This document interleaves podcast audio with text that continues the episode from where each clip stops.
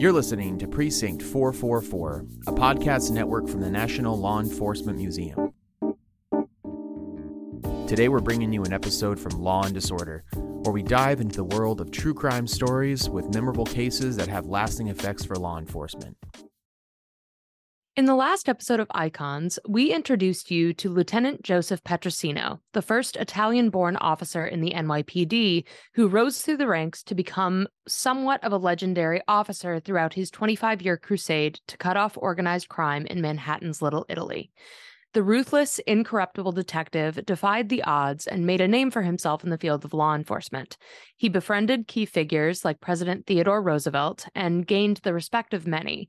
But his career and his life were cut short on March 12, 1909, in Palermo, Sicily, when a secret mission to travel back to the old country on police business turned deadly. On today's episode of Law and Disorder, we are going to wrap up the story of Lieutenant Joseph Petrosino and focus more on the investigation of his assassination rather than his whole biography, though we will cover some of the highlights here. So I would recommend that you listen to our last episode of Icons first if you haven't already. But now, let's get into it.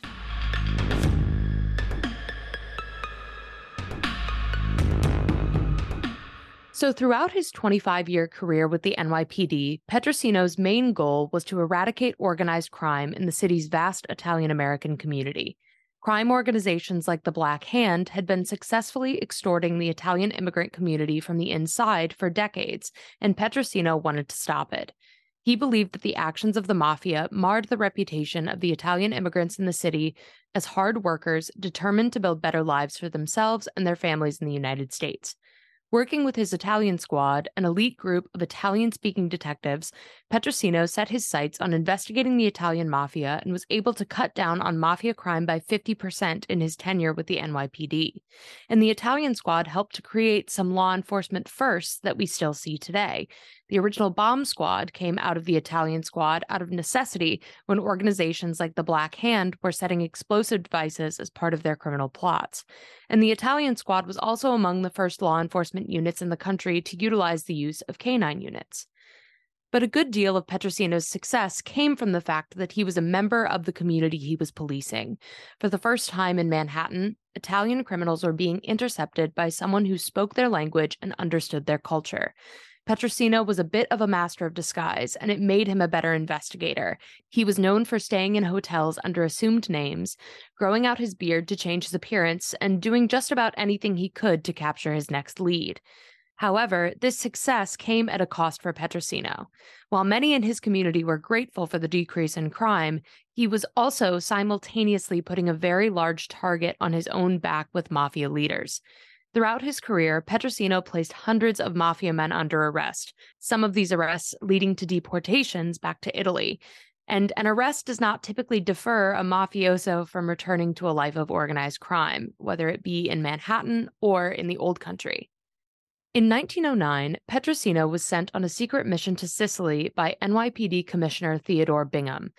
The pair believed that an even greater ideation of Petrosino's successful Italian squad would be possible, and it should be led by Petrosino. The intention of this group of secret police was to further eradicate organized crime in the Italian immigrant community by enforcing a recently passed federal law which allowed the U.S. government to deport any alien who had lived in the country for less than three years if that alien had been convicted of a crime in another country. Over the course of his investigations, Petrosino had created a long list of known Italian criminals who had made residence in the United States, and all he and his men needed to arrest them and send them back to Italy were the prison records from the Italian government. While Petrosino and his team had tried to get the records sent to them in New York, the Italian government was less forthcoming. So, Commissioner Bingham decided that rather than have the records sent to New York, he would send Petrosino to Italy to retrieve them. And while he was there, Petrosino would collect additional intel about mafia members and other criminal plots that would affect the livelihood of Italian immigrants back in the United States. For Petrosino's safety, it was important that this trip to the old country had to be a carefully kept secret. Petrosino had not stepped foot in the old country in decades, but he was very well known there, especially to some of its most dangerous residents. From his successful investigations in the United States and the number of mafia members he had arrested and even deported, he would be in even greater danger in Italy than he would be in the United States. Ahead of this mission, the U.S. ambassador to Italy, Lloyd Carpenter Griscom, expressed concerns directly to Petrosino that, quote, perhaps a thousand criminals would recognize him in Sicily. And though the mission seemed foolhardy at best, Petrosino seemed to understand that the mission was a great risk to his life, because before he left, he did sign over his power of attorney to his wife, Adelina, so that if he died, she would still be able to collect his salary and provide for the couple's infant child. On February 9, 1909, Petrosino boarded a steamship in New York that was headed to Italy, and even this early in the mission, his secret had been broken. Later court testimony proved that New York mafia bosses were already aware of Petrosino's departure long before he made it to Italy, and upon arriving in Rome, Petrosino was recognized by multiple people and became aware that he was being followed. The lieutenant detective had told a friend that a man whom he recognized from New York had been following him, and he later observed that same man ducking into a telegraph office. Petrosino presumed that this man had likely alerted his Black Hand Society compatriots in Noto, Sicily, of his arrival to Italy. But it was not only the mafia hearing of Petrosino's mission through the grapevine that threatened the secrecy of this mission. Commissioner Bingham himself was one of the mission's greatest threats. A few weeks before Petrosino's departure, the New York Times asked Police Commissioner Bingham of Petrosino's whereabouts, and he cryptically replied, Why, he may be on the ocean bound for Europe, for all I know. In this same news article, the Times then cited another unnamed source who had hinted at the purpose of Petrosino's covert mission. And the true heart of Petrosino's Italian mission was to take place in Sicily. On March 12, 1909, Petrosino arrived in Palermo, Sicily, and made plans to meet with an informant in the city's Piazza Marina in order to receive information about the mafia that evening. Petrosino arrived to the Piazza Marina and he ate dinner and then prepared to meet his informant. While he was waiting for a trolley, two assailants approached the lieutenant detective, and Petrosino was shot in the face before the assailants fled. There were four shots fired, leaving three bullet wounds. It was reported by witnesses that Petrosino was able to fire off one shot in their direction, but he was bleeding profusely and fell to the ground. And other reports stated that Petrosino was unarmed at the time he was attacked and his revolver was actually in his hotel room. Regardless, an Italian sailor heard the shots and rushed to Petrosino's aid, but it was too late. Joseph Petrosino remains the only NYPD officer that has ever been killed in the line of duty on foreign soil. But investigations into Petrosino's murder went into gear immediately, both in New York and Palermo. And leading the Italian investigation was Palermo Police Commissioner Baldassare Ciola. Commissioner Ciola began interviewing witnesses, and no one would admit to having seen anything in fear of mafia retribution for aiding an investigation. Eventually, they were able to put together a list of 140 suspects, including Vito Cascio Ferro, who had been previously linked to Petrosino.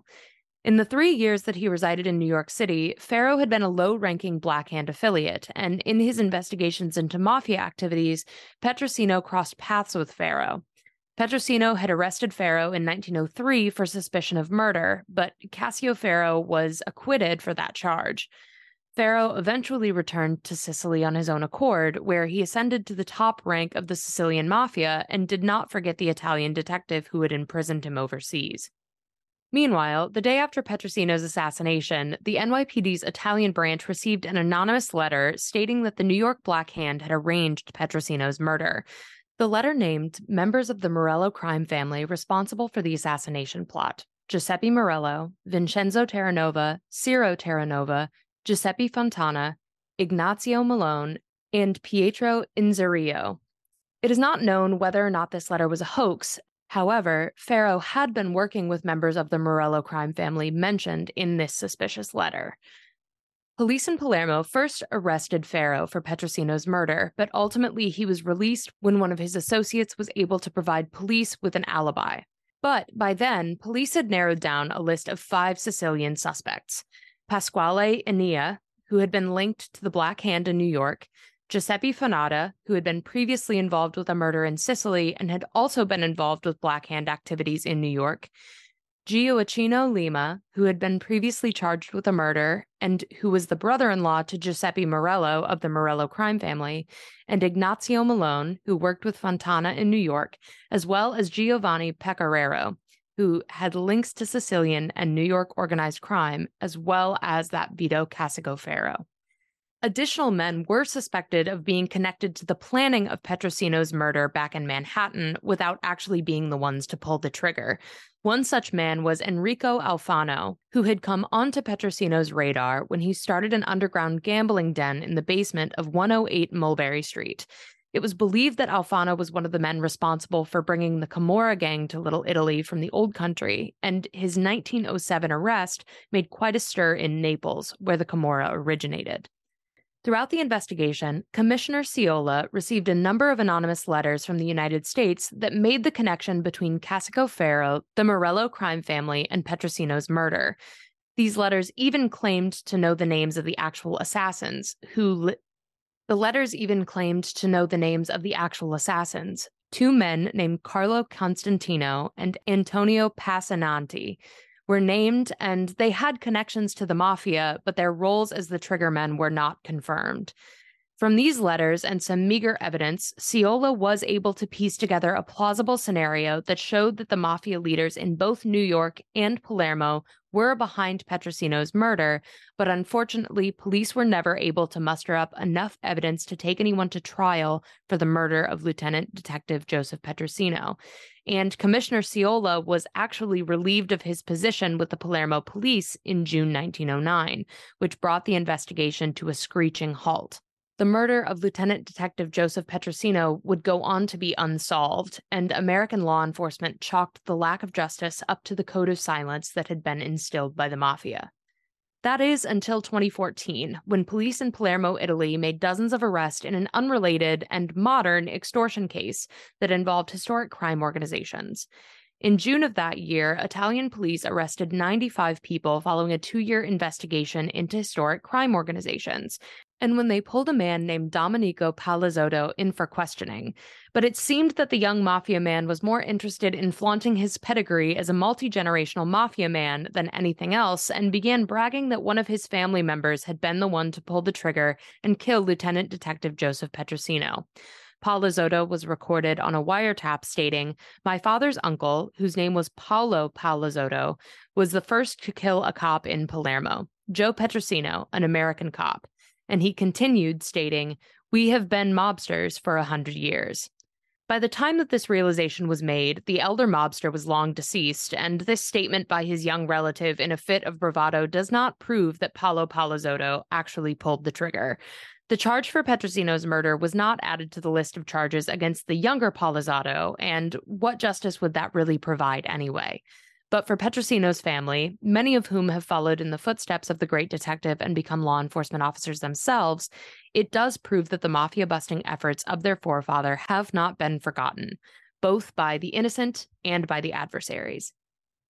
But what this new information does allow, though, is for Italian law enforcement to continue their search for Petrosino's killer, even if it is only through historical records. And in an article published in early 2023 on Lieutenant Detective Petrosino Association of America's website, Petrosino's family feels confident that after even more than a century, finding answers about who killed this legendary detective is now more possible than ever. The legacy of Lieutenant Joseph Petrosino lives on, and with recent developments, we may one day be able to know the name of his killer, something that felt nearly impossible just a century ago. We hope that you've enjoyed today's episode of Law and Disorder and that you've already subscribed to Precinct 444 wherever you get your podcasts. Remember that we have three additional shows on the network that all come together to tell the rich story of American law enforcement and its history. If you find yourself in Washington, D.C., please be sure to visit the National Law Enforcement Museum at 444 E Street Northwest. We're right off the Metro's Red Line at Judiciary Square. And as always, thank you to Christopher Mitchell for editing today's episode, and we hope to see you all next time at The Precinct. Please subscribe to Precinct 444 on your favorite podcasting platform to stay connected and to receive our latest content as soon as it drops. We would love to hear from you. Send in your questions, comments, and feedback to Precinct 444 at nleomf.org. You can help us make our content even better.